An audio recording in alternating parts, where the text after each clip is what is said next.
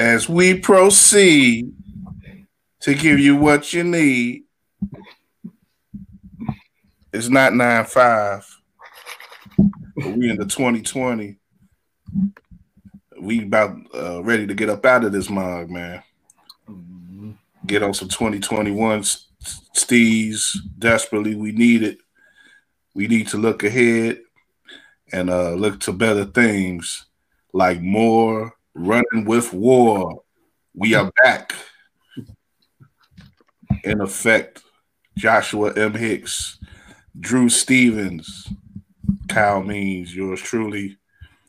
And we are running back as the N B A is coming back sooner than, uh, you know, it may have been imagined a couple months ago.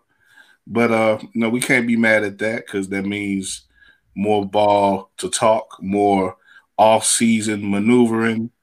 And this is indeed going to be a unique week and uh, an interesting week in the in the league.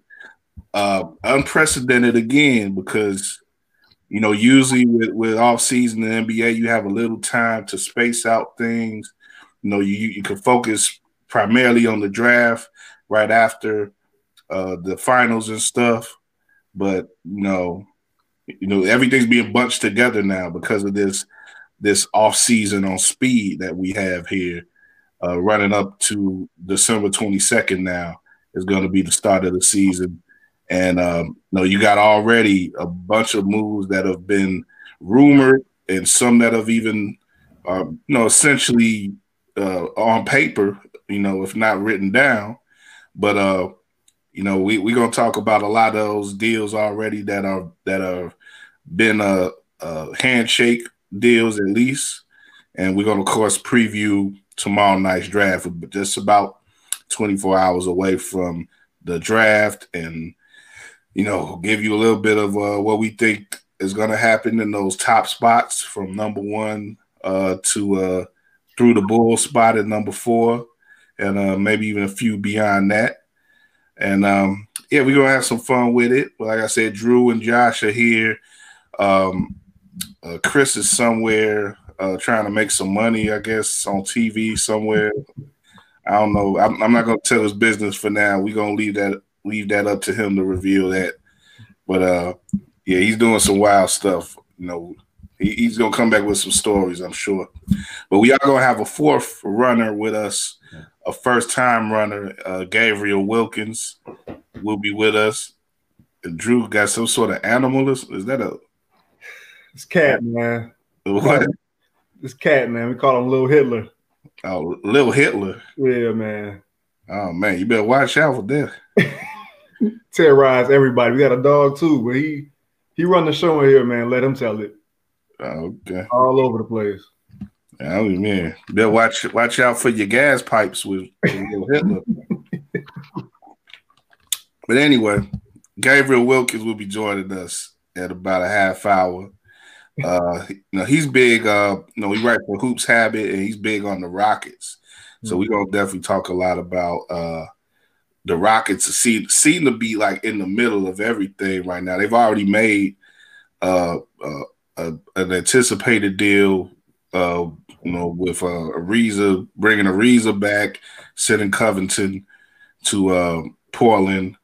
And uh, but but everybody wants to know what they're gonna do with Westbrook and Harden and everything. So we're gonna definitely talk about that as well. But uh, no, with, with uh, y'all two just want to, uh, you know, as we start off here at the top, man, what y'all think about, you know, overall about what's happening right now and what's what's things been like since, you know, we we last got together, man. What, you know, leading up to right now, I said uh, it's been kind of crazy. A lot of, uh, you know, moves are up in the air, potential moves, and even the stuff that we've seen already that looks like it's going to be done. The Chris Paul trade, you know, uh, the uh, uh, the two trades that Milwaukee have made, uh, Bogdanović and Drew uh, Holiday, look like they're going to be coming up there, you know.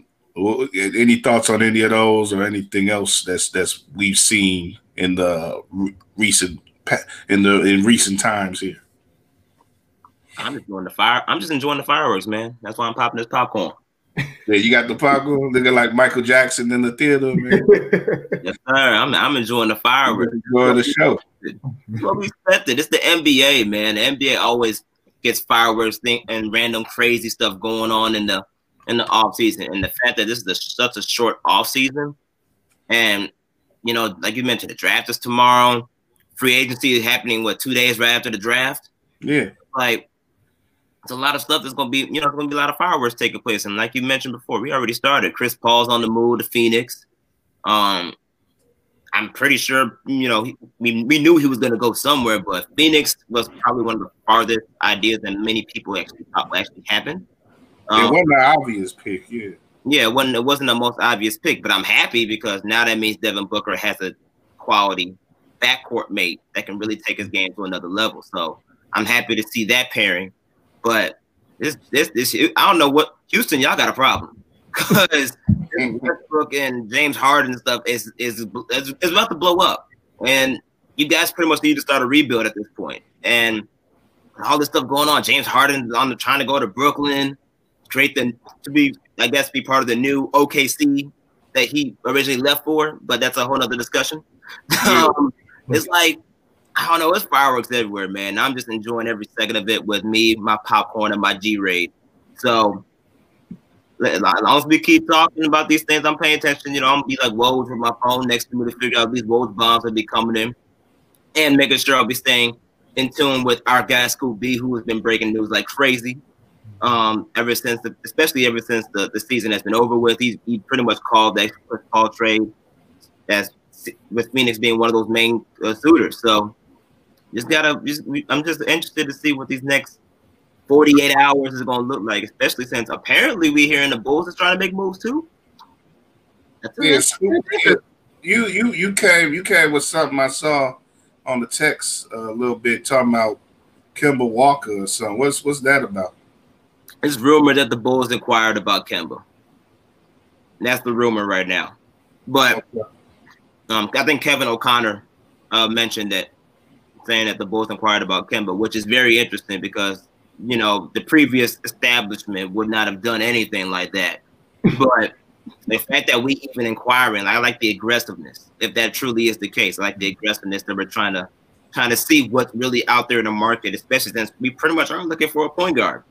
And, the, and if it's not a guarantee that we're going to get LaMelo Ball in this draft. So because of that, do you really want to? That's that's what we're gonna talk about later. Where do you really want to take that chance at number four to draft a point guard that a lot of people don't really have in their top five, ten, and ten uh, list, or do you just wait till free agency or the off, or you know, free agency or just other options that may be available in the offseason, like a Kemba Walker, if it really is, uh, you know, available for them? I don't believe it is. I just think they're just you know doing their due diligence and seeing what the what you know what other teams are willing to offer, willing to give up, but. Just, in, just the fact that we're inquiring already gives you a, a whole different outlook on how aggressive the Bulls are trying to be to get things to the relevancy and back to the way they, they you know, the Chicago city needs and deserves. So I'm excited about it. But like you said, man, y'all y'all keep talking. I'll be right here popping my popcorn. It's all good. Well, let let them beat Drew. Uh, give, give, them, give them something else to be excited about, I guess. Yeah, I mean, um, everything that, that Josh said, um. Definitely right there with him, checking my phone constantly, uh, on the Twitterverse, seeing what's going on. Um, when that Drew Holiday deal first came down, I said, okay, I like it, but I still don't think it's strong enough to really put them over the top. Then they made the deal and got Bogdanović. Still, it's nice. It looks good. They got a, a nice starting five, but I still don't think it's, it's going to be enough, man. And I, I say that because even with Drew – Um, and even with Middleton, Giannis still doesn't have really a number two guy. Like, they aren't in that sphere of the second fiddle type player. Um, you know. You don't think Drew could be potentially the two? Nah, I don't see Drew as a two. Um, as, as good as he is, as well-respected as he is in the league, I don't see him as a number two. I, I think I think Giannis is running with two threes, uh, And I, I don't know. I, I guess they that's that's what they go roll out there next year. Um, obviously, like I said, while the starting lineup looks good, I don't know that that necessarily puts them over the top. Maybe not even in the East. Uh, you're talking about Miami coming back strong, uh, more experienced. Uh, Boston as well, always going to be tough. Another year for um, Jaylen Brown and Jamal Tatum or Jason Tatum to uh, show what they got, take another step forward in their development. Um, obviously, who everybody keeps talking about, Stephen A. Smith continues to talk about, rightfully so, is the, is the Nets. Um, that seems to be everybody's number one seed uh, in the Eastern Conference without even seeing them having played a game together and seeing how K D looks on that um, uh, rehab leg, um, foot, ankle, I should say. And I'm just not, I don't know. I don't know. I'm not really, I'm not ready to push the Nets to number one, but I'm also not conceding the East to the Bucks just yet. I need, I need to see more. Josh, that's, that's the plain popcorn. That's Chicago mix. This is the movie theater. It's movie popcorn. The movie theater popcorn. This is the, the, the must need popcorn for when you want to see the fireworks. This is nice and buttery. Yes, exactly. Yeah, quite nice buttery. Butter mix with a little nacho cheese on the side, man. You good? Okay. Yeah, you, you keep keeping it, you keeping it fancy. I'm, you gotta keep it hood with the Chicago mix, man. that's that's when you that's when you seeing somebody fight on the corner. Though. That's you, know, you, you just pop some of that, had that, had a three mix in there, and you're like, oh, them my, oh, here come the cops. And you go. Anyway, well, let's yeah. I I I don't know, man. I, I'm like I said, it's it's just it's been fun. I think you know, like you said, this overlapping of you know the this period the the the, the signings officially don't occur till Friday, but you know now we got the the allowed tampering that's going on essentially uh, from Monday. And like I say, just to have that overlapping with the draft is, is a trip. I, I wonder how these uh, G Ms are are uh, dealing with that, you know, because that's something that they typically don't, don't have to deal with. And uh, in Chicago, you know, of course, yeah, we do have a, a first-time G M in Eversley. We have a first-time V P. But, you know, these guys have – you know, these guys have been around the block. They know a lot of what they want to do. And, um, you know, I'm, I'm interested to see if, if anything comes about with a trade with the Bulls or anything like that. If they, you know, Walker, I think, would be nice, a nice uh, guy to acquire. But I wonder what you would give up for him. You know, if you would just give up the fourth pick for him, you know, I would rather the Bulls maybe switch picks with Boston in some way and try to see if they could acquire Walker in, in, in that kind of fashion. Because I think they need to – they need young talent still. They need uh, affordable talent and uh, manageable talent on rookie scale. And, you know, I just I just don't – you know, I just don't know if Walker is enough to give – to mortgage your future. You know, because even if even if you don't like necessarily, if you're not over the moon with the guys who are available at four, you potentially could miss out on a star and a and a real building block guy. Whether you, not necessarily if you're talking, you know, whether you're not talking about Ball, you could take Ball out the equation. Maybe you're talking about Hayes or Halliburton or you know, uh, you know, even Deni. You know, maybe one of these guys could be a cornerstone guy for you. You know, but if you if you just give up the four to get a guy in in Kemba, who you we know what Kemba can do, he's an all-star. But you know, is he gonna? You know, are you gonna be pairing him next to uh, next to uh, Zach? And is that pairing going to be enough to get you where you want to go? I don't know. Yeah, I'm kind of like, I'm, I'm with you, Kyle. When I saw that uh, flash across the screen about the Bulls inquiring about Walker, almost like the Milwaukee move. It's like, okay, that's that's cool. I'm not mad at them. Yeah. But I almost would rather them use that pick, like you said, for somebody that might, that's, that's younger, obviously, um, and be a building block to something bigger. Because I'm not ready, even though I would love to see maybe LaMelo Ball, I know what it would take, or what's rumored for it to take for that to happen, uh, meaning us moving Markkanen or moving Wendell Carter Junior And as, as disappointing as those two have been because of injury or uh, poor leadership, whatever you want to call it, I'm, I don't think they should move yet from those two. I mean, hopefully injuries don't continue to riddle this team the way they have, because I think they had the makings of a, at least an A seed um, last year. Had they been able to play together, yeah. That's a huge factor in the development. Even Otto Porter Junior, you know, people make a lot of jokes about him and the amount of money he's making. Um, that twenty-eight and a half million dollars opt-in he had, um, but he's a good piece though. He just needs they like Markkanen, like Wendell Carter Junior They just this injury bug has just slowed the development down, the rebuild down so much. Um, and I think they should at least they owe it to everybody on that roster just to run it back, man. Let's let's see if we can what we can put together.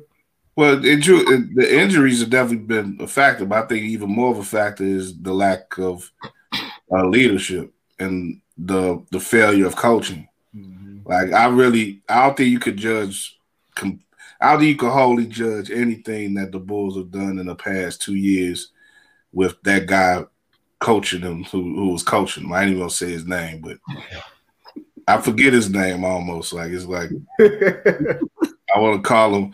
I want to call him the uh, the camp ranger dude, like from Yogi Bear. You know, that's what he made me think of. But, it's the time clock uh, guy, I think. Yeah, the right? time clock guy. Yeah, that's his name. Yeah. That's what that's what we gonna call him. But he was he was so negligent as a coach, man. You can't really properly, in my opinion, you can't really properly judge any of the guys on the team right now in regards to their development, because mm-hmm. they were they were stopped. They were they were. You know, stopped uh, or really held back uh, development-wise. So now you have a proper pro coach in Donovan here. So like you like you say, Drew, I think you got to at least use this whole coming season to uh, figure out what these guys are under a real coach, a real coaching staff as well. You could extend it to Mo Cheeks and and the guys and. Um, We're going to be working with Donovan. I think is they're all improvements as well. So you know, let these guys let these guys develop under a better light this year and see what you can do with them. And you know, if if you like I said, the right. If, if I think I have confidence that A K would would do if he pulled a deal, it would be a a, a positive deal. A, a, a, you know, a deal that should be made, but. I don't want. I don't think the Bulls need to do something to do something. Milwaukee needs to do something because they want to impress. Uh, you know, they want to impress their franchise guy. They want to keep him there. They want to keep. You know, they want to keep. They want to keep him happy in, in some way and keep him feeling like that they're doing whatever they can to uh, make themselves a championship team right now. The Bulls don't have to do nothing to make themselves. Better right now. They just need to do something to build off, you know, to make themselves manageable. I mean, not manageable, but make themselves uh, professional again. You know, like they they just need to get get away from what they were the past two years. Mm-hmm. Yeah, most definitely. I mean, I think that's the only reason why when we hear the Bulls inquiring about certain things, I think that's I think it's I don't want to say smokescreen per se, but yeah. I. But I do want, but I do think it's just them showing like, okay, we're gonna do our due diligence, but they know in the back of their minds this is just like a trial year. Yeah. Um, this is gonna be the year where they get to really figure out who is here for the long term and who isn't. And and of course, um, aside from the fact that you know next offseason, that's where they're gonna really have the biggest amount of cap space that they had in a very long time, and utilize that cap space with superstars that may that you know may potentially really be in the free agent pool. Um, that's where I think they're gonna really tr- gonna try to make the most aggressive, biggest splashes. Yeah. I just think that you know, obviously, um, with the draft taking place and with this offseason being so short and the salary cap being so tight, they're just trying to see what they can do to wiggle things around. But I don't think they're taking it as serious as you know others may inquire or hope for it to be. I think they're just just doing their due do doing their due diligence and just expecting you know to select someone who is available at number four, who they really think could potentially be the cornerstone player for that for that franchise. And they gotta do they gotta do things. They gotta play out the the uh, the Otto Porter contract and stuff like that to get more space. As, as I think as of now, they only have space for like one free agent signing. So it's like, yeah. you know, yeah, you you you're pretty much stuck with this roster as is. You're not, you know, people aren't gonna be knocked. Ain't nobody knocking down the door to get at Otto Porter's contract or to get at his play, and and people people aren't even knocking the door down for Zach. I was like, yes, last night when I was, you know, everybody was reacting to what um, New Orleans got for for Drew. I, I was like, damn, they ain't want Zach. You know, they, they, they, they, I mean, they these guys giving away have you know, all they picks for the next couple of years. Like, Bull should have been out. Out there, like, hey, we got something right here, you know. Let's, let's get a couple of the picks, you know. We got something for you, boy. I think that just lends itself more to what we've already, you know, talked about about how Konosovas, he just wants to see, he wants to see what he has, uh, yeah. get a better look at what he has. Um, we'll see. So, what what do you guys think? Do you think they are they more in need of a wing or more in need of a point guard? Because in, in the in the good question. The caveat to that is, if you go point guard, then what's your starting lineup? Are you are you going? Is Kobe going to be in? The, you know, Kobe's going to be in the starting lineup, right? But if you go with another point guard, that's going to be. I don't know about the backcourt, man. Yeah, that's a big that's a big question going into this draft. So, and you know, it, yeah, do you go with a point guard and try in some way to do like a three guard starting lineup? Because I think a lot of the belief with Kobe is that, you know, you can, at this point in his development, you can allow him to play more off the ball and more, you know, you want to more max out his ability to score and just, you know, be a dangerous threat from the, on the perimeter for, for defenses. Whereas you could have a slicker, you know, a slicker ball handler type guy who was running, who was, you know, controlling the ball. And, of course, you know, Zach is will be an even bigger, longer threat as a, you know, sort of a hybrid two three. More of a, you know, he's traditionally more of a two, but you can play him as a shorter three as well. Mm-hmm. And, um, you know, that's what that's what brings about rumors like the, the Kemba Walker thing and all that. So you can go a couple directions there. You can go with your draft where there are a couple of options. Well, for point guards in the top ten, whether you stay at four or you maybe trade down and maybe go, you know, go with a Halliburton or somebody like that lower in the in the top ten, if you depending on where you trade, or or Killian Hayes too as well. Or you can, like I said, you can try free agency. But it's interesting too. The you know the Bulls. We got to look at some of their moves that they've made with, with guys already as well. Uh, they've basically said that they're not messing with Shaq Harrison and um, Chris Dunn. Chris Dunn, yeah. There you go. So you're talking about two guards right there who, at least they're not starters, but rotationally they're guys who could play off of Kobe. And so you, you got to feel that they feel, you know, if they're, if they're letting those two guys go and they're keeping the Denzel Valentine, which is sort of, you know, for some is sort of peculiar deci- decision-making, but Denzel is more of a wing guy. So you, you would think that maybe the Bulls are edging more towards getting a point guard, you know, by hook or by crook. Yeah, I mean, I think – That's I think that like you, like you mentioned, that's the biggest thing we have to pay attention to. It is because of the fact that we've heard so much about the, about rumors of maybe the Bulls trying to trade up to get LaMelo and what it would take to get LaMelo Ball in this draft. Or like you said, we just heard today about the Bulls inquiring about Kemba Walker. But it's very rare rumors or reports that I've seen that talked about the Bulls actually trading down with teams to select yeah. a specific point guard or a specific player. And that's interesting. Even in Casey uh, Johnson's recent recent uh, article, they have him. They have he has the Bulls pretty much considering or drafting a wing player. Um, and it's a wing player that I haven't really heard of or paid much attention to, but I guess is the wing player that was on the rise throughout the draft pro- throughout the draft process. So, and that's what Pat. That's Patrick Williams. Yeah, yeah, yeah. yeah I've heard his name and um, Akuro's name brought up in, yep. in relation to the Bulls, and of course Deni, which I absolutely don't want them to pick. That'll be like my worst case scenario. and, I, and I really can't even back it up with substantiated facts. Just I don't. I don't want to touch him. I would be surprised. I mean, I mean, look, it, it, A K is the Euro, it's a European connect, so I won't be surprised if he goes there and says, you know what, let's bring this European guy over here. We'll figure it out, right? Mm-hmm. That, that's that's something that's some that sounds like something that's up his alley. But to A K's credit, we we have reason to trust him, especially yeah. when it comes to the draft process. Look what he did with Denver, getting Bol Bol, Michael Porter Junior, Jokic, Jamal Murray.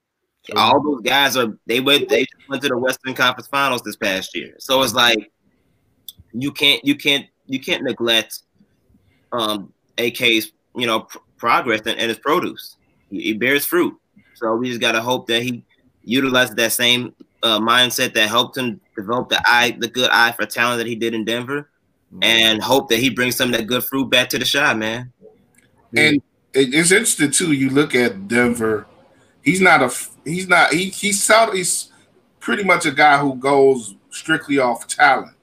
You know, getting the most talented guy, because you look at a couple of the positions in Denver that's sort of backed up. Like in particular in the wing spots, like you know they got a couple.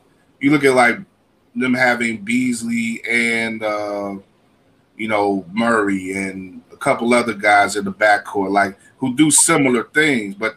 They're just talented guys, so he's he's he's. It seems like he's fine with having a deep roster with multiple guys who do the similar same similar things or you know the same things, as long as they're just you know talented guys. Mm-hmm. Right, just just throw the best five out there. Positionless basketball. Right, positionless basketball. Yeah, it's I mean, no, about, yeah, yeah. The, the Joker makes that real makes that a lot easier said than done, but. Yeah, that yeah, and that you know, it helps when you hit like hit with a guy like that, yeah. and that's a that's another thing about this draft. Like when you look at guys like the Bulls did a lot uh, indirectly to help that roster. You know, the previous regime did a lot to help that roster directly with that trade they had. Uh, you know, was it eleven, an eleven I think, or something like that, or fourteen when uh, you know McDermott and giving them. Uh, Nurkic and uh, Harris at the time. Of course, Nurkic since has left, but Gary Harris has remained there and has been a, an important guy. Mm-hmm. And, you know, they used Nurkic to get Plumlee, who's been a, uh, you know another guy in their rotation ever since. So, yeah, it's you know the Bulls. Maybe the Bulls could fleece somebody like like the Bulls used to get fleeced. You know, maybe maybe they're on the right. They could be on the right side of a fleecing now, since they don't have guard packs. Uh, making their decisions. True. Yeah, it's just it, it's exciting, man. Because I don't, I think um, Connor Sovas. This is when he was in Denver, he never picked higher than seventh. So for him, yeah, to, didn't, yeah, for him to do what he did, or to help them do what they did, you know, with with these picks, uh, including the second round gems that Josh talked about, to be this high in the draft, even though it's outside of the the main three that everybody's talking about, it's, it's still exciting. And like Josh said, he's built up enough equity for fans to make peace with whatever decision he chooses to go in tomorrow, whether we like it or not. You know, this guy, we can rock with him for now. You know, right? Right. And I think I, I was gonna say I think also people point we need to um, highlight is the fact that Billy Donovan knows what it's like to play multiple guard lineups. Mm-hmm. Um, right. He did in Oklahoma City, how he made it work with Dennis Schroeder, Chris Paul, mm-hmm. and. Shai Gil- Gil- uh, Gilgeous-Alexander. So you talk about maybe drafting a point guard. You may have a three-guard lineup like we talked about with Kobe White, uh, whoever they select, whether it may be LaMelo Ball or whoever they end up getting in, drafting or even trading for. Um, to have that three-guard lineup with Zach LaVine in your backcourt and give that flexibility of, as far as, you know, working with Otto Porter Junior, who was a stretch, he was a stretch wing player. Same with Lauri Markkanen from the forward. I think having having that experience of playing those multiple guard lineups in Oklahoma City is going to help him out in, in Chicago especially since you do it, it, it gives more flexibility, especially when you're talking about guys like Otto Porter Junior and Zach LaVine, who can play those wing positions very, very well, as well as if you need Otto to play the four while Markkanen is on the bench, or if you need to go that much smaller and move Markkanen to the five, you do have Otto that can be there with a Zach LaVine as your three, and you still got the nice a nice backcourt duo between Kobe as your, who's your scoring guard, and another point guard that can really facilitate the ball. So mm-hmm. I think with that experience, that could be beneficial for the Bulls moving forward as well. Just, just one more thing. It's going to be so refreshing to have a coach, knock on wood, that actually adapts to his team rather than trying to force feed his style. Yeah. Man.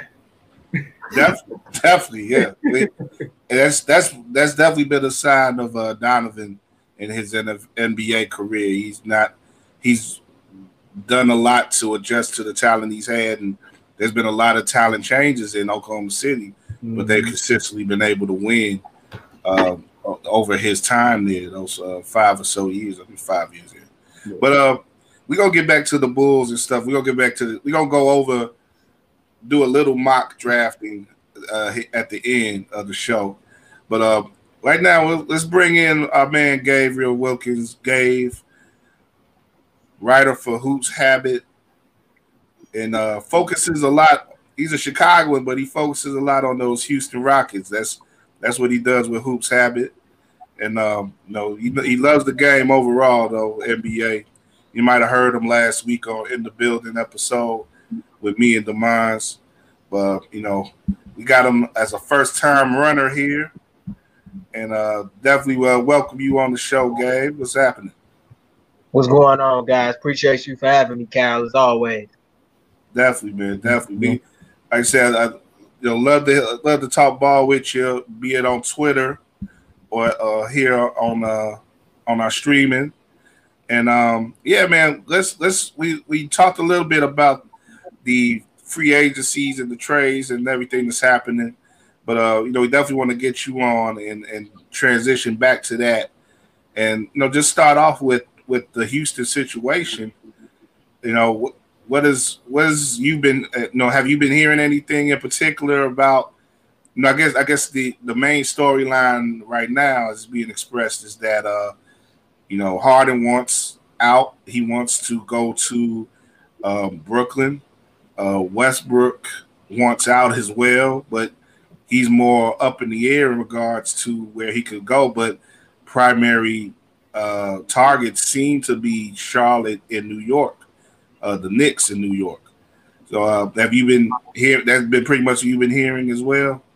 According to what I heard prior to hopping on the show just now, and I saw it on Twitter, Tim McMahon, who's um, been down solid in Texas covering the Mavs and the Rockets, Um, yeah. both respectively, uh, indicated that Houston is interested in acquiring another mid to late first round pick in addition to an early second round pick prior to tomorrow night's draft. Um, I don't know if, if you all know, but last night it broke out that um, the Rockets agreed to a deal in principle with the Portland Trail Blazers to give up Robert Covington in yeah. exchange for a twenty twenty first round pick in this draft, which would be the sixteenth overall pick, including a twenty twenty-one first round pick, which is something that I know the Rockets and Ralph Stone specifically were seeking to acquire. Um, not only just is, you know, potential asset to have and a deal that maybe lands them another star player, but also for their future due to having traded their twenty twenty-one first round pick that they owned originally to the Oklahoma City Thunder as part of the Westbrook and C P three ordeal last year. Uh, in July. So I know that they've also indicated that they're not going to budge on their stance as an as an ownership group and as a management group when it comes to Harden and Westbrook, that if they do trade them, that they seek to get um, a significant bear of assets in return, and specifically for Harden, who's in the midst of the prime of his career, is coming off of his third straight scoring title after averaging thirty plus a game for the last three straight seasons. First player to win three straight scoring titles since Kevin Durant, and the only player to make the All N B A first team in the last four seasons. Um, LeBron can't even say that one. So mm-hmm. I, I know that that's something that they've been talking about specifically, and I think what they're trying to do, honestly, is put themselves in a position whether or not Harden is there or or Westbrook is there, to at least field a competitive enough roster with a box office star that can attract fans, if not keep fans, um, in the Toyota Center, which I would believe would be open to fans considering the way that Texas has been operating as a state um, in the sure. Southwest. Sure. So, Gabriel, you talking about? So you saying, considering everything that Milwaukee had to give up to get Drew Holiday, that means like a team got to give up their whole roster for uh, Harden, right? Absolutely, I, I would expect so, and I, I wouldn't think that Ralph Stone would do any different or handle it any different. He's a first-time G M in the league. Um, he's a black G M, so he has a lot to prove, and he's only the tenth guy to hold black man to hold that title in the league. So, as an exec, a lot of people around the league don't know him, and it's been a lot of things that are circulating. Now, I can't say that the Harden of Brooklyn report is fabricated, none whatsoever. He has ties to Brooklyn there with not only Kevin Durant but Mike D'Antoni, who's a, an assistant head, uh, asso- assistant coach and slash associate in Brooklyn. And then even with Philly, you tie in the Daryl Morey connection as well, a guy who believed in this man when no one did, gave him a five-year, eighty million dollars deal before he played his first game as a Rocket in Detroit eight years ago. So it, it's a lot of connecting dots that are there. However, I think what Houston's in the midst of trying to do is entice Harden to stay as much as possible because they know how much he means to the franchise, for one. And then, two, superstars don't grow on trees. You know, no matter how many assets you have or draft picks, you still have to develop them at the end of the day. And the cost of developing a star when you already have a superstar on the roster, that's a lot. Mm-hmm. Yeah. Well, uh, go ahead, Jasper. I was going to say, Gabriel, uh, talk about how maybe is there any is there any truth to the fact that maybe Harden and Westbrook feel like this may be a rebuild just because of the fact that, you know, D'Antoni's gone. Um, you got a new coach, and I believe his name is Steven Silas. You got a new G M. Um, it seems like the original direction that they're comfortable with, that was known for being very competitive and doing, and it, and that with that um, that management doing whatever it took, pretty much to try to get themselves over the hump. They, do they do you believe that, you know, maybe because that is gone, that idea that they may be that aggressive, that idea that maybe they can stay relevant and still win that title has shifted, or or or that window has really closed to a point where they they really now are really trying to feel like they need to get out of there in order to achieve what they really want to achieve, which is a championship? I, I think it's a lot of uncertainty. You have to think about it. Ralph Stone, this is his first time in the G M C. He was a guy that's been in this organization for the last fifteen years, and he was a guy that mostly stayed in business operations. And Daryl was slowly bringing him along over the last three and a half to four years, involving him in basketball transactions and so forth. So this is his first rodeo. And while he's been in the organization for as long, if and actually longer than Harden has, Harden has to build a rapport with this guy. On top of that, you have a guy like Steven Silas, a first-time head coach, albeit a veteran coach in the league, as an assistant and as a scout dating back to twenty years, has had multiple stops in the league in Cleveland and Charlotte and in Dallas, has coached Luka, uh, Kemba Walker, Le- LeBron James, he's Steph Curry. He's been around superstars, but James Harden has no rapport with this guy. Neither does Russell Westbrook. So when you have new management and uh, ownership group and Tillman Fertitta and, and his son Patrick, which is taking a, a large role within the franchise, who really played a big part in them getting Silas as their coach, They they don't know like what the future holds, and then it's a lot of uncertainty. Like, you have an owner that says, "Well, I'm gonna do everything in my power to make sure that James Harden wins the championship," but yet he hasn't ever committed to going fully over the luxury tax throughout his three years to date since he's been in Houston and bought the team for a record-setting two point two billion dollars in September twenty seventeen, which was my first year where I started covering the team. So it's like your actions have to speak louder than your words. And I think that's what they're trying to see. But one thing I will give Ralph Stone credit for after last night, making that move to trade Covington and getting two first round picks back, is that now he has assets. And if he can continue to stockpile assets, it gives him the flexibility to either seek to go into a new era of Rockets basketball with young pieces, or potentially utilize these young pieces, including a veteran like Trevor Ariza, who was involved in that deal, is trade bait and pieces to get potential stars to come to Houston in order to keep that championship window alive in an era where championships and just being able to compete for championships in this super team era is so hard to do. Gabe, I was struck by uh, what uh, the guy said on the All the Smoke podcast. Uh, you know, they they uh, you know stacking uh, Matt Barnes. Uh, and, uh, yeah, yeah, Matt Barnes. They said, you know, they they said they had some sources of their own, and that that what uh, really made I don't know if they I think they they were speaking more towards Harden that. But they said that he really didn't feel that he was acknowledged in the decision in the decision making as much as, as he would want, and that's really was the uh, the catalyst for him wanting to leave. Do you think that that that might have been the case?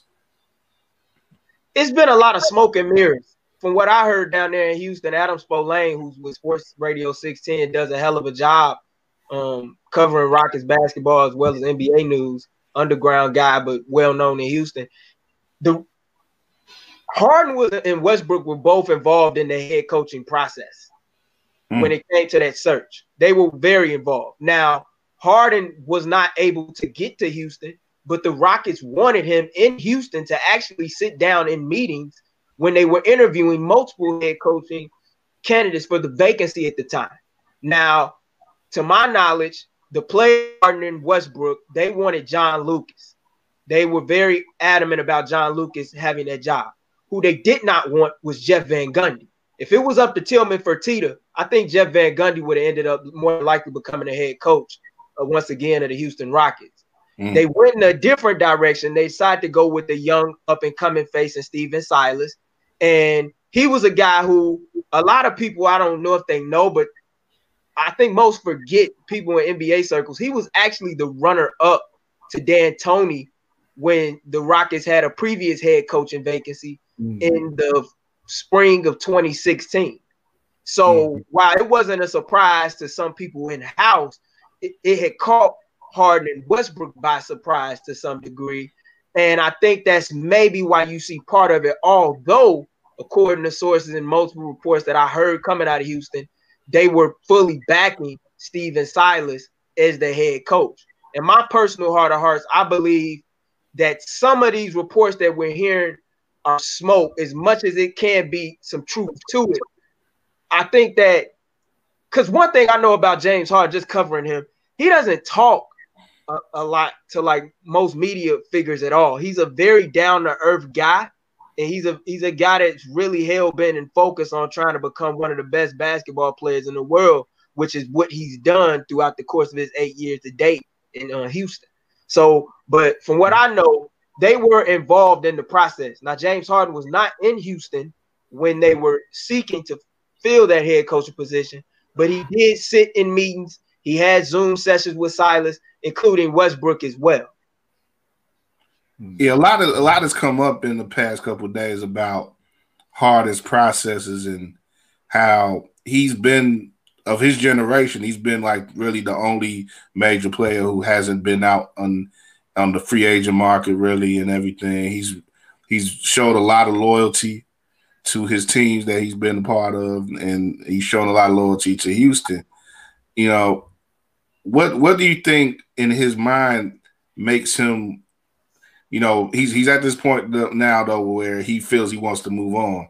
What do you think is his thinking, his process that makes him think that Brooklyn would be an ideal place for him to go to as opposed to anywhere else? Because, for one, he has a familiarity with Kevin Durant.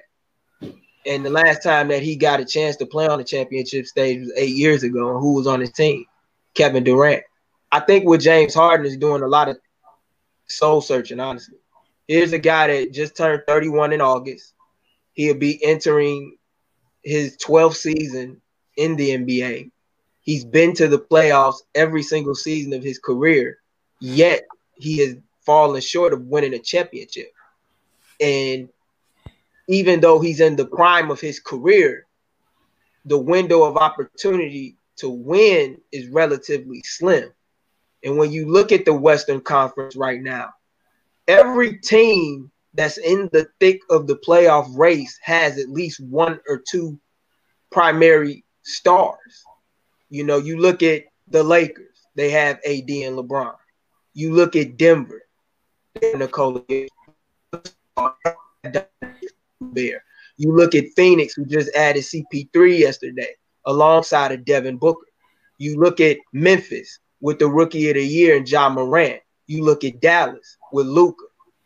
You know, it's a lot of firepower. And it's in the Western Conference, you know, in my time covering the Rockets, I've learned a lot about Western Conference basketball, watched a lot of Western Conference games. It's you get a, a elite matchup every single night. And in a best of seven series where teams are scouting you out left and right, they know what's coming, they know what you're going to do. You need to have optionality. You, you need to have the ability to be able to beat teams in multiple ways. And you also need star power. And I think he's looking at that and he's saying, if I go to Brooklyn, if that's really what he's thinking, if I go to Brooklyn, I have a guy that I know is willing to play off the ball.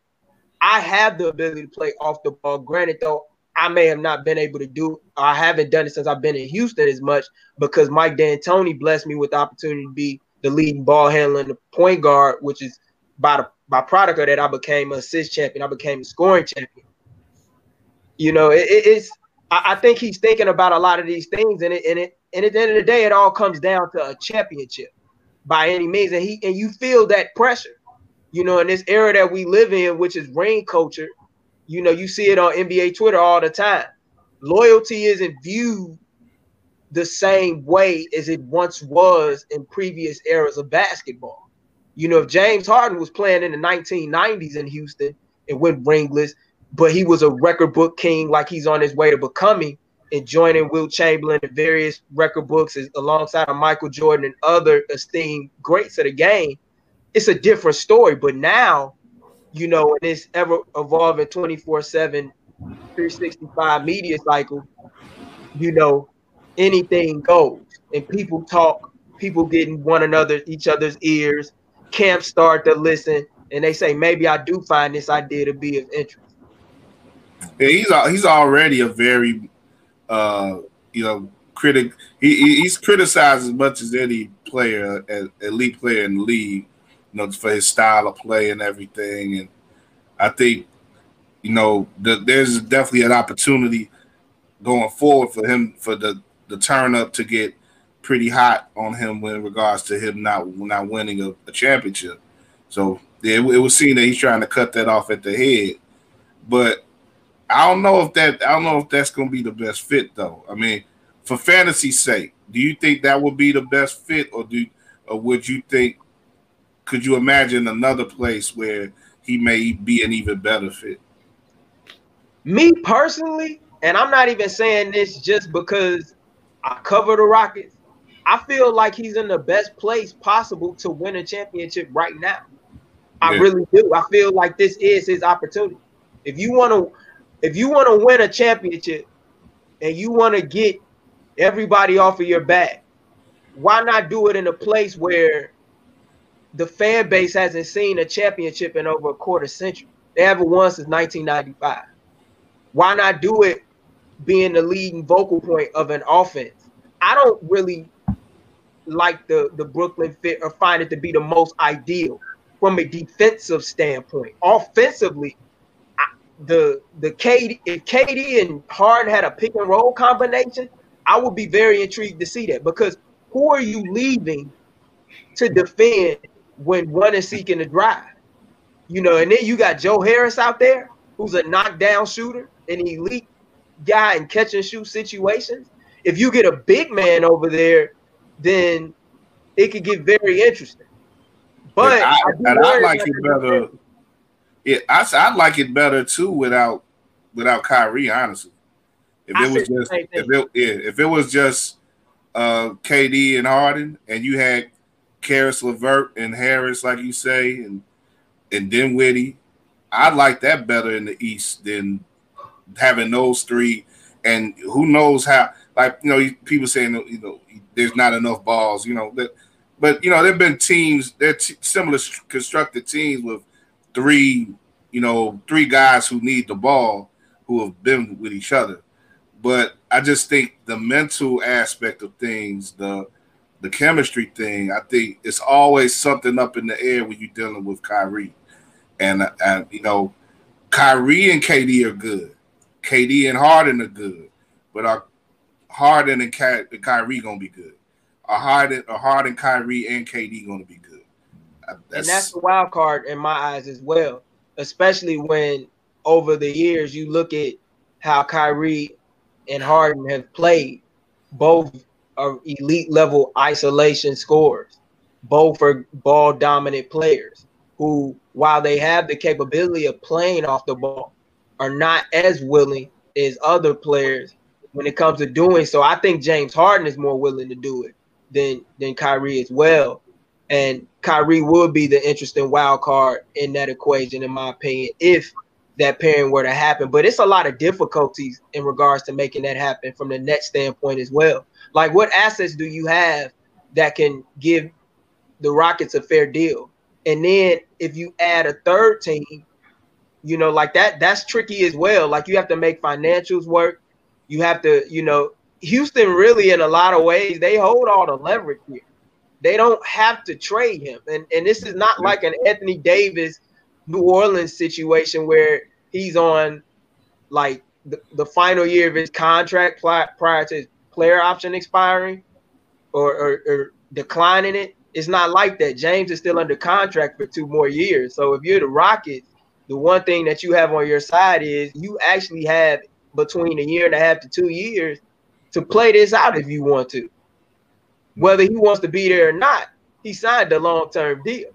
And you know, if you're a competitor at the end of the day and you have a roster with a Russell Westbrook or potentially John Wall, as there's been a lot of reports rumbling that the, the Rockets and the Wizards could be doing a deal potentially within the next twenty-four to forty-eight hours, you know, you you can't turn that down and, and say, hey, I'm not going to play with the chips as they, as, they, as they lay, because he has familiarity with both guys enough to make it work. And Steven Silas is a guy who I'd be very intrigued to see under Harden, because I know I've heard Harden say on multiple occasions, I know I can play a different style of basketball. And this isolation style of basketball is not my cup of tea. I want to play in a system where there's ball movement. Steven Silas wants to bring that. I want to play in a system where, you know, guys are, I'm able to drive and kick and get it to viable shooters. Now, the Rockets have some assets to work with, and potentially they'll have some more to work with in the coming hours that they can use to further enhance and upgrade the roster around them. With, with you saying that, it gives me, like, in the back of my head, I'm just still wondering, as I did when this first, when when Westbrook and, and Harden uh, came out and said they wanted to be traded, uh, with P J Tucker and um, Austin Rivers talked about being disgruntled. Like, some, what is going on there? Because you just, like you just said, Harden sounds like he's willing to to play a different style and, and give Silas a chance. Was there some? What, what was the disconnect, or is there a disconnect between Harden and Westbrook? Or they are, are they having Clipper like locker room issues? What's is it just that D'Antoni's gone, and you know the the, the guy that let them kind of have the green light to shoot threes all day? Like, what what's what do you, is there underlying circumstances there? In my opinion, a part of it is due to, like I said, the recent change that happened with that with the head coach and D'Antoni and then the front office. But I also think it comes down to accountability and a lack thereof, and front office leadership not holding parts accountable. Okay. You know, Harden had the green light when D'Antoni was there. Virtually anything he wanted to do offensively, he had the freedom to do it. And it showed on the court. And I'm talking, you know, the complaints that guys have. I, I think some of them are fair. I could see how uh, a guy like P J Tucker will be irate about his contract when he's playing the five every night and he's having a D up against the likes of Anthony Davis and, and, and Rudy Gobert, guys that are bigger than him, and he's putting his body out on the line, but yet he's only getting so many touches. I could I could see how a guy like Eric Gordon, who went from a six-man of the year award winner his first season in Houston to a guy that was a fringe starter In one moment, he was back on the bench, upset with his role either increasing in certain stretches or decreasing in others. But I think it comes down to accountability and a culture standpoint. No one ever held James accountable. It was like, it's his team, and we're going to go as he said we go. When Chris Paul was up and available for trade, it was Harden who pushed for that move. When C P three was showing signs of decline in the conference finals and he wasn't able to get to his spots as quick, I think the big brother, little brother dynamic that those two had kind of waned, and in Harden's eyes, he was kind of like, well, I'm looking at it like, hey, I'm carrying this team. I'm the one that was really the, the main reason why we were able to get back in that series coming down from two oh last year in the second round or the previous year before last. And, you know, I'm looking at you looking like you're on a decline, and then I had to carry this team and go on a thirty-two game, you know, scoring streak where I averaged, uh, I was putting up thirty plus, you know, and you weren't there. Then insert Russell Westbrook, a guy that's my friend. I grew up with him in South Central Los Angeles. Let's make it happen. But when that happened, they traded away so many pieces of their future to make those deals happen. Going back to the Chris Paul trade, like, I don't think a lot of people know this, but tomorrow night will be the first time in five years that the Houston Rockets have had a first-round draft pick. Mm. You know what I'm saying? And, and, and to put it in perspective for you, the guy that they took with that first-round pick in twenty fifteen was Sam Dekker, and I believe it was sixteenth overall. He's no longer in the league. Mm. And he was he was the piece that they utilized in the deal with the Clippers alongside of Lou Williams and Patrick Beverly and a first-round pick to get Chris Paul. So they've always tried these experiments where you would pair a star with Harden in the backcourt instead of just utilizing Harden as the lead piece and building a quality roster of role players alongside of him with maybe potentially another all-star in the front court. Like, one thing I noticed that James has never had since he's been in Houston, he's had dynamic pick and roll bigs, but he's never had a big that can stretch the floor and shoot. That was I, I think uh, since the offseason started, I've always been kind of intrigued to see if him and Embiid could some way link up. I don't know if that could happen, but I just want to see that. I want to see that combination. I think that could happen, but I think that could happen, but this is the thing that that, that kills it. I don't think Tillman Fertitta wants to do business with Daryl Morey. Right, right. Yeah, now he's in Philly, yeah. Yeah, and personal grudges, as much as it shouldn't be involved in business, it always typically ends up being involved. Like, I, I think the Sixers would give up a boatload of assets to the Rockets, but I, don't, I just don't think the Rockets would be interested in that. Hmm. But Fertitta seemed to be old school in that way where he he, he going to carry them grudges and – You know, you know, you know, he ain't gonna care. He them them old Texas oil men. They they carry some grudges. Exactly. Well, Gabriel, let me ask you. Let me ask you this: mm-hmm. If they are somehow able to acquire Wall, is that enticing enough for James Harden to stay? I don't know, but I do know this: over the last couple of weeks, James Harden has been playing in a lot of pickup basketball games with John Wall mm-hmm. out in Miami uh, at the Stanley Remy workout sessions. So it would be very intriguing to see. Um, I personally think that, or I wouldn't be surprised if they sought to potentially trade one of those first round picks that they have tomorrow night to Cleveland and maybe put in Eric Gordon as part of that package to try and entice the Cavaliers to give up Kevin Love. Mm-hmm. And yeah, that's that's a, a big who can shoot right there. Yeah, yeah. And, and a guy that needs to be in a winning situation and also has familiarity with Westbrook dating back to U C L A, and even Harden with those guys, all three being West Coast guys play, who pe- who played uh, in the Pac twelve together. Mm. That'd be something. So you you're foreseeing a possibility because my. My thinking was that Westbrook is out the door regardless, but you, you think there's a possibility that he could still stay around too? If the trade market is bearing for him and the Rockets are able to get assets that they believe to be, you know, impactful, beneficial for their future, I could see Westbrook potentially staying. I don't think it's a guarantee fully. I think he would be the first domino they would see to flip as opposed to James.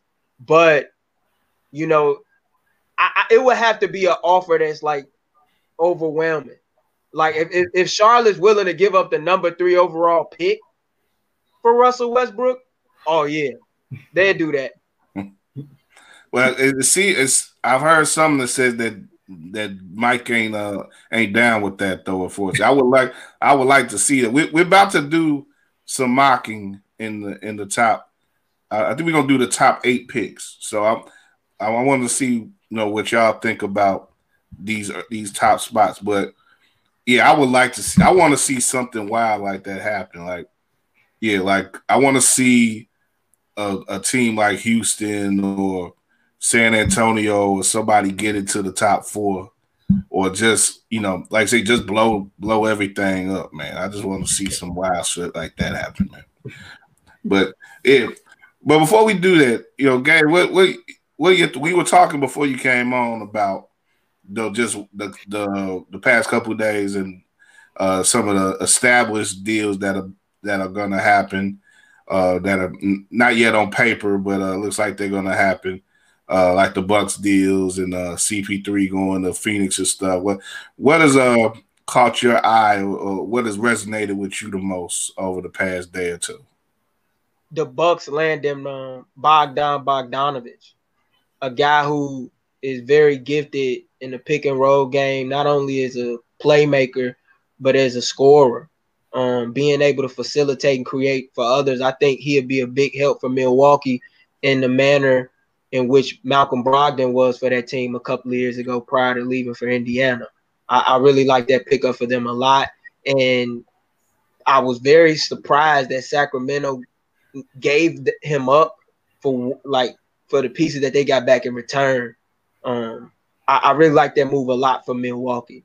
And of course the Chris Paul trade, pairing up C P three with Devin Booker to give them one of the, the best backcourts in the Western Conference alongside of a young big and DeAndre Ayton, who, you know, was suspended last year for twenty-five games as a result of a P E D scandal. But I think really showed a lot of signs of promise and growth in the bubble. I really think he's going to be the biggest winner out of that deal. Okay. Yeah. But yeah, let's, uh, let's, uh, you know, we're going to wrap up uh, within the half hour here. But uh, let's let's get back to the draft uh, coming up tomorrow, and uh, look at some of these top picks. And um, yeah, I, I I got a thing in front of me. I don't think I'm gonna share it because I think it's a, a E S P N Plus thing. But they have a post that is it says Grade A N B A mock draft, the perfect picks in each position. And uh, you know this is without trades or anything. And uh, I think they say that the perfect pick for Minnesota would be LaMelo. For Golden State would be Wiseman. For the Hornets, they got Okon- Okonegwu, uh, the U S C big man. And for the Bulls, they got Anthony Edwards. So that, do you think you think you guys think that something like that could possibly happen? Is there any way that Edwards could possibly fall to four? And if he does fall, would that be a no-brainer for the Bulls? I would think so. Um, I mean, just because of the fact that if you talk about drafting the best player available, that he Anthony Edwards is the per- one, of, one of the perfect guys to to, to do that with. Um, and on top of that, on top of that, the, we talked about how the Bulls need that extra wing player that can be that can play both ends of the floor. Um, someone that can score the ball and shoot the ball, you know, at a decent rate while also being a good defender. Anthony Edwards can provide that, especially if you want to keep Zach LaVine at the two or even move him to the three. You could put Anthony Edwards at the two. So I think I think Anthony Edwards will be perfect for that for that type of role. But that but that's the thing. He has to be available. He has to drop availability wise to the Bulls. I've heard, you know, we've been hearing all types of things about how maybe LaMelo could potentially drop or even Anthony Edwards could drop. So it, that's that's what makes these things so unique. And knowing Charlotte and the fact that they haven't been that great in drafting either, you got to see. I mean, seeing them You they may pick the guy from U S C and, and really shock shock you know the normal um thoughts that a lot of people were thinking with who they would go with. So yeah. who the, who the African brother they they've had down there for a while? Uh, I'm trying to think of that brother's name. Biyombo. Yeah, yes, yes. Oh, like I think they, they like they, they look at the name. They're like, oh, we got a Biyombo two point oh here. I want. I would see. That's the thing. Like, if if you look at that top three, you gotta. If you if you if you talk, whether you whether you talking about Ball or Edwards, you know, falling down, you gotta have one of those top three reach. And it would seem that the the odds-on favorite for reaching would be Charlotte, and and you know, we've seen I've seen that I think in, in some athletic reports too for the, the athletic, like some people have them going after the uh, that kid there, Okongwu, uh, and uh, you know maybe that will lead to a pleasant surprise for the Bulls. I don't know, but you know it, we'll see, but. Let, let's let's do this. Let's go around since it's four of us. Let's go around. Starting, I'll start off, and Drew, you do two, Josh, you do three, and Gabe, you do the Bulls at four. And let's give our picks who we think will go. So we'll, you know, I'll start it off with Minnesota, and I think, you know, as much as Edwards may be the top talent in the draft, I think they're going to be enticed by the Ball situation, the stu- the, the potential stardom there, the uh, the the ball, the playmaking ability, the the ability to, like I said, control the ball, up tempo, do whatever, pretty much do whatever you whatever you want with the ball. And they'll, they'll allow Russell to play off of him. They have the big man who will be able to feed with a, you know, with a, and, and you know, I, I just think that he's gonna be too, he's gonna be too enticing for them to take, for not, for them to turn down. And I think uh, LaMelo Ball is gonna go uh, number one, and um, there's gonna be a lot of rejoicing in the Ball family, and uh, a lot of wildness up in. Up in the ten thousand Great Lakes, the land of ten thousand lakes, uh, and uh, yeah, they they're gonna take the ball, the, the ball reunion, the ball uh, uh, show up there, and uh, that's what that's what I'm going with. But uh, Drew, what do you what do you think at two? It seems like it seems like everybody is uh, uh, you know, re- resigned to seeing Wiseman go to Golden State. Do you see any different? I don't, unless they, they do something just, you know, out of left field. Um, I think Wiseman, his potential, I don't know if you, you can't pass that up at number two. He's he'd be in a perfect position, hardly no pressure. He can rim run, protect, um, catch lobs, you know, pick and rolls with these guys. Like I, I just think the the potential there, the upside there, you can't pass on that, man. They they don't have an overwhelming need except for maybe that type of player.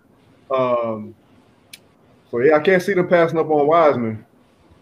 I think that's that's that's a safe pick. They that's need big. Yeah, yeah, yeah. They need, I mean, he seems to be. He's a rim, he could be a rim runner. He's a rim protector. And when you look at those those teams, those dynasty teams, they had guys who were, you know, much less talented. Maybe maybe you could argue for JaVale being at, at least equally talented at, at this point in Wiseman's development, but they had guys like that who can do those, who can occupy the paint, and you know maybe they weren't there in the in the clutch minutes. Maybe you know they left them out for the Def lineup and all that stuff, or the, the Hamptons lineup. But to have that young guy in there and be, be able to mold him from day one, I think that's got to be something that they they gotta love potentially. Yeah, but, you know, his, his his biggest flaw is being his offensive game. Won't he can mask those basically with Golden State? You can just focus mm-hmm. on defense, like we said, defense, rebounding. Yeah.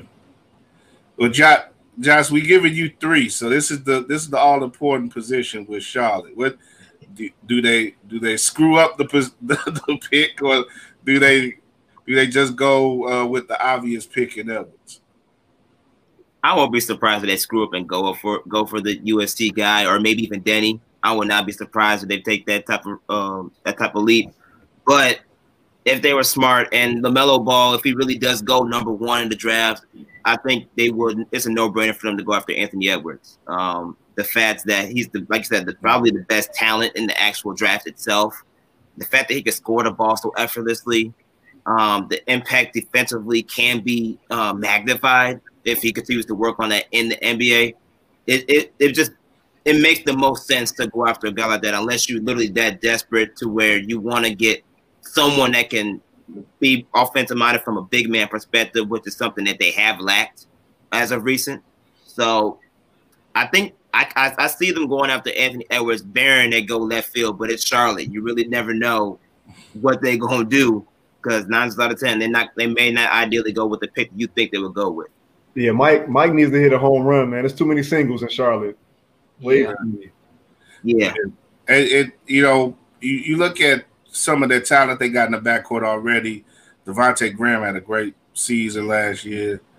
And, um, you know, who has who, – who's that? Who's been running point down there?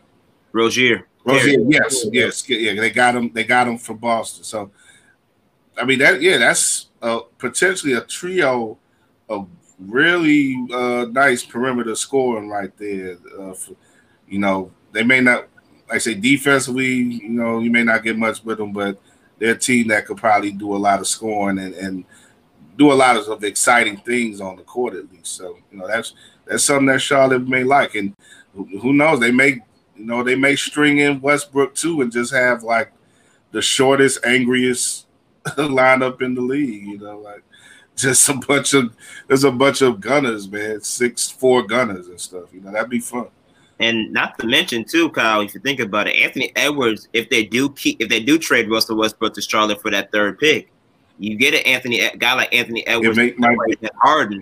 That could be a yeah. nice little. Uh, that's a, that could be a nice. Might be in play. Yeah. yeah, yeah, That's good. Good thinking. That would be, that would be real intriguing. Yeah. All right. So, Gabe, as as our special guest, but you know, I say you are Chicagoan, so you know the Bulls. You know, what do you think the Bulls will do with the fourth pick tomorrow? If I I know if I was um, A K and Eversley, I, I would seek to go with Obi Toppin out of Dayton, mm-hmm. a guy that uh, is a bona fide walking bucket coming into the league, and I think he'd be ready to shine immediately offensively. Granted, he has some questions, you know, on the defensive side of the ball. He could be a lot better. But I, I like his ability to run the floor um, and get buckets in that capacity. He can score out the mid-range. He can score out the, the block. He can shoot threes. He kind of always reminds me of Kenyon Martin, but he's way more athletic. He can put the ball on the deck. And I think the Bulls need to transition themselves, you know, into getting more younger and more athletic with, with Billy Donovan. You know, of course, Otto Porter is your starting small forward for now, but you let Obi get his feet wet, and then once you trade away Porter, you allow him to, you know, start in that lineup and get and get some starting minutes. I really think he could eat here and, and do some great things for the Bulls alongside of Kobe White at the at the point, Zach LaVine at the two. You throw Obi in there with, with Lauri and Wendell. You got some size with, with some guys at the guard spot that can make some things happen, and you have a fun and exciting young roster that'll help you sell tickets under Billy Donovan. But you, you talk about getting younger, but you know Obi in the draft is one of the older guys. He so, is. Yeah, he is. He's younger than Porter, of course, but he's he's he's a he's more of an established guy, which makes him a pick that you is sort of a throwback to the previous era, because you know they liked older guys who went through college and for a couple years and stuff like that. But I'm I'm not down on Obi, and I and I, I see what you're saying in regards to his fit on the court with the Bulls, and you could put potentially a front court together with him, uh, Lauri and and uh, Wendell, sort of a positionless front court. But guys who can switch off of each other def- or defensively, but, you know, Wendell's going to do more in the post, of course. But guys who can offensively, I think, it would be more of a threat than maybe even uh, Deni, who I'm going to go with next for uh, Cleveland. But uh, I think you could go either way with those picks, four or five. I could see those going either way. And um, but you know, I, you know, I think I think a lot of people are gonna be salty in, in Chicago though if Toppin gets here. But I don't, I don't, I'm not down on them like that. I, you know, if it, if it happens, I'm, I'll, I'll be open to see how it goes. But I don't know if he's gonna, he's gonna be the most popular pick here in Chicago. I'll be one of those people that's that's a little salty. I know you. Although if they draft Deni, then I'll be the saltiest. But uh, yeah, you, you'd be more salty with Deni. Yeah, yeah. Obi, I like Obi, and so I, that was a great comparison, man, with, with Kenyon Martin. I just I worry about mm-hmm. him defensively and him playing the three, especially given that's that a lot of the stars in the N B A are wings, are threes. So whatever he gets on the offensive end, I wonder what he gives up defensively. That's that's yeah. the only. But yeah. he's super, super uh, athletic, man. Yeah. Extremely athletic. He is. He is. He is. And that's I, that's something I would love to see more of on the Bulls in general, just more athleticism. Same, so, man. I think he yeah. provides them with that, and, and that's something that they need. I, I would like to see a Bulls team that plays at a much faster pace and that are able to have guys when they are able to get stops that can they can run and gun with and get easy buckets. That, that you know, as a young team, you can't have enough of that. Yeah. All right. So I'm gonna go like at five. I said uh, that originally I wanted to work out some sort of deal with Cleveland and the Knicks at eight, because I want it. Primarily, I was gonna be doing a bit, and uh, my punchline was gonna be that uh, uh, Tristan was gonna end up in New York and start Basketball Wives New York somehow. But but uh. I'm just gonna, I'm gonna just, I'm gonna chill and just say that Deni goes five to Cleveland. I like his ability to potentially be, you know, he could, you could probably plug him right away at the three in Cleveland and have him be a guy who uh, is a, you know, a facilitator type dude, the point, point forward type action. He can, he can, you know, get the ball up and down the court. He can be a more You know where where Garland or uh, Sexton may fail in some areas when they you know distributing the ball, he can pick them up with that. He's a smooth player. He you know maybe he's got to improve on his on his jump shooting a little bit, but he's a he's a guy who can get the ball to the rim as well. I like I like him. You know, be whether they are able to keep Love and keep that uh. those elder guys that they have on the team, the, the little older guys, they'll probably well, they should have Drummond for a while. You know, I think he's go, he's a guy who can make an impact there right away, with uh, you know, because he's a bit more polished than the average guy you're going to get out of this draft because he's has so much experience from over in uh in Israel. Mm. Where we at, Atlanta? Yeah, six Atlanta. Ooh. So we we working with Trae Young, we got Cam Reddish, DeAndre Hunter. Capella's over there too now, right? Yep. Yeah. Oh, man. Hmm. Let me go with Halliburton, man. I'm going to go Tyrese Halliburton out of, out of Iowa State, man. I just worry about that. Not so sold on that backcourt, though, but at this point, he might be the best player available for what they need. Hmm. Let me go back to this E S P N thing. They got, uh, they had Halliburton as the ideal pick for Cleveland, mm. and they had Deni down in Atlanta. Ooh. So I don't know, but really? yeah, but see, I already put Deni in Cleveland, so I mean, I guess that would put Tyrese as the next best player. So it, yeah, I mean. As a tall guard, as a tall guard in that backcourt, what what do you think he would he would add to, uh, you know, being alongside uh, Trae Young and all that? You kind of offset uh, Trae Young's size. Um, Halliburton needs to get bigger, needs to get in the weight room, um, but he's supposed to be a, a really good pick and roll guy, uh, pretty good facilitator. He can also shoot threes. So he can he can also play off of Trae Young. Um, so I can see that working out, man. I can see that working out for them.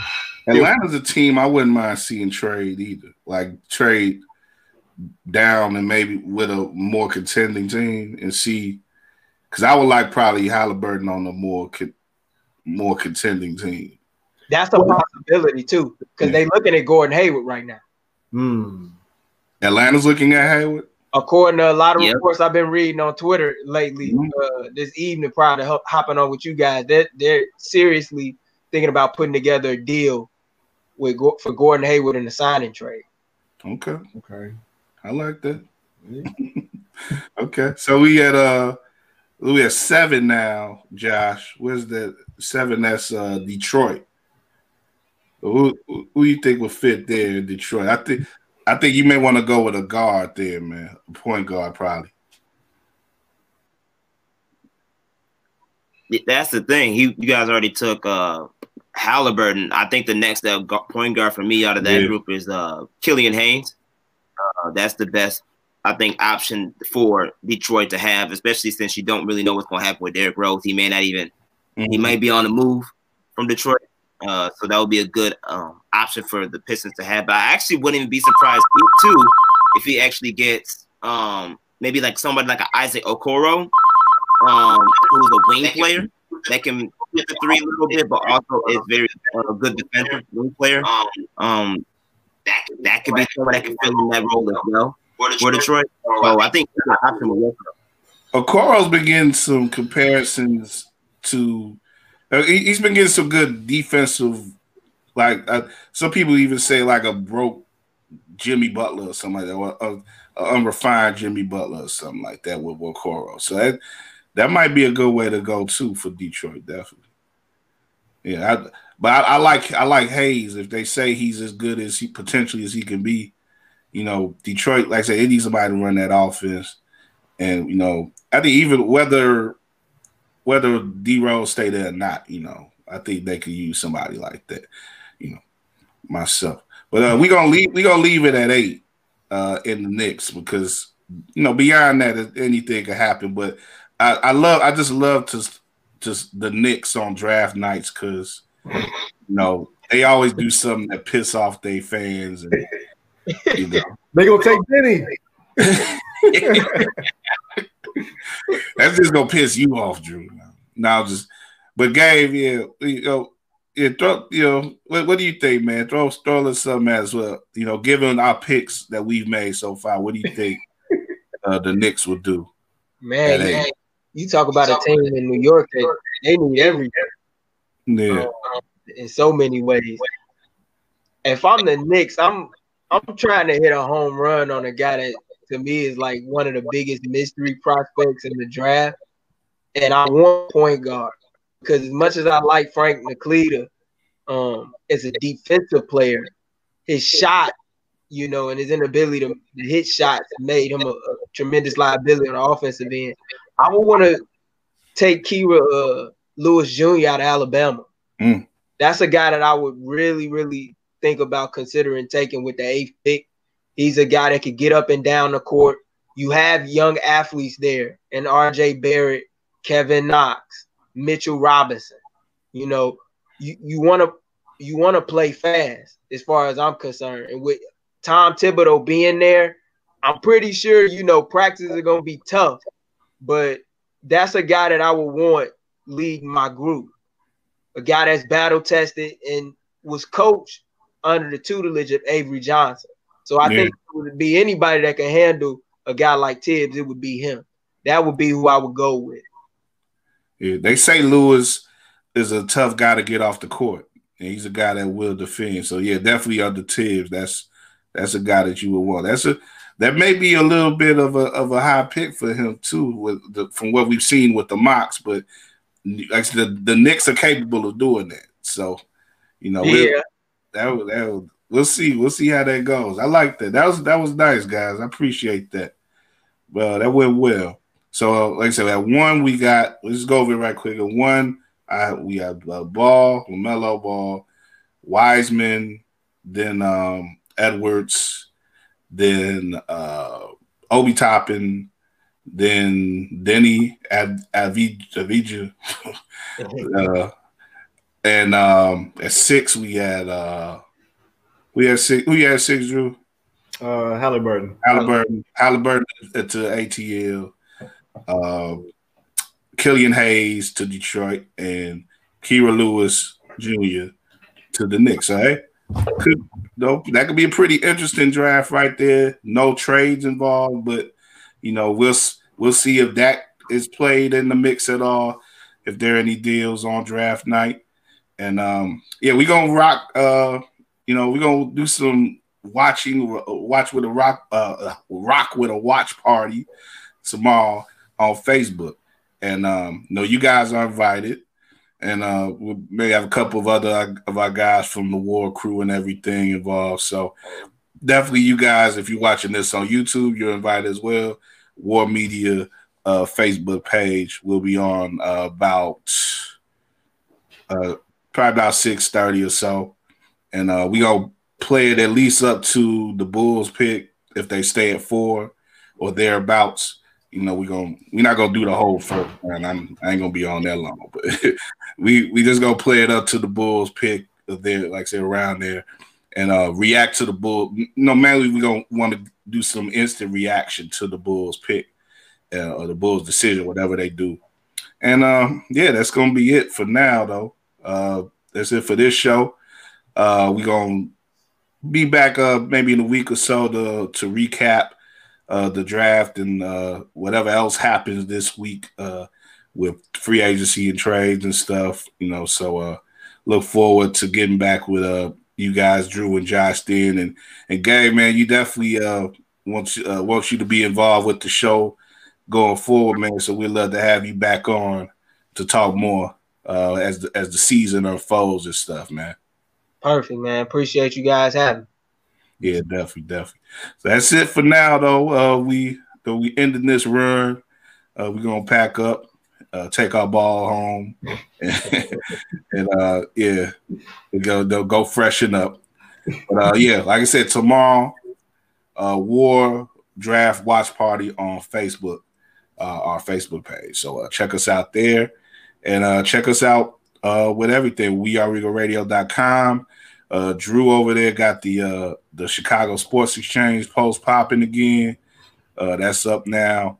Uh, you know, Josh got all type of stuff that he's written in the past. You can look up, and uh, you know, yeah, that's it, man. We, uh, like I said, the podcast as well. Of course, uh, War on Anchor. This will be on there uh, within the next day or so. Uh, the audio version of this, so check that out if you uh, didn't see the whole show. And um, yeah. That's it. Plenty more to come. Plenty more basketball coverage and plenty more good stuff. And, uh, yeah, we'll holler at y'all later, though, man. Enjoy yourself and keep bouncing.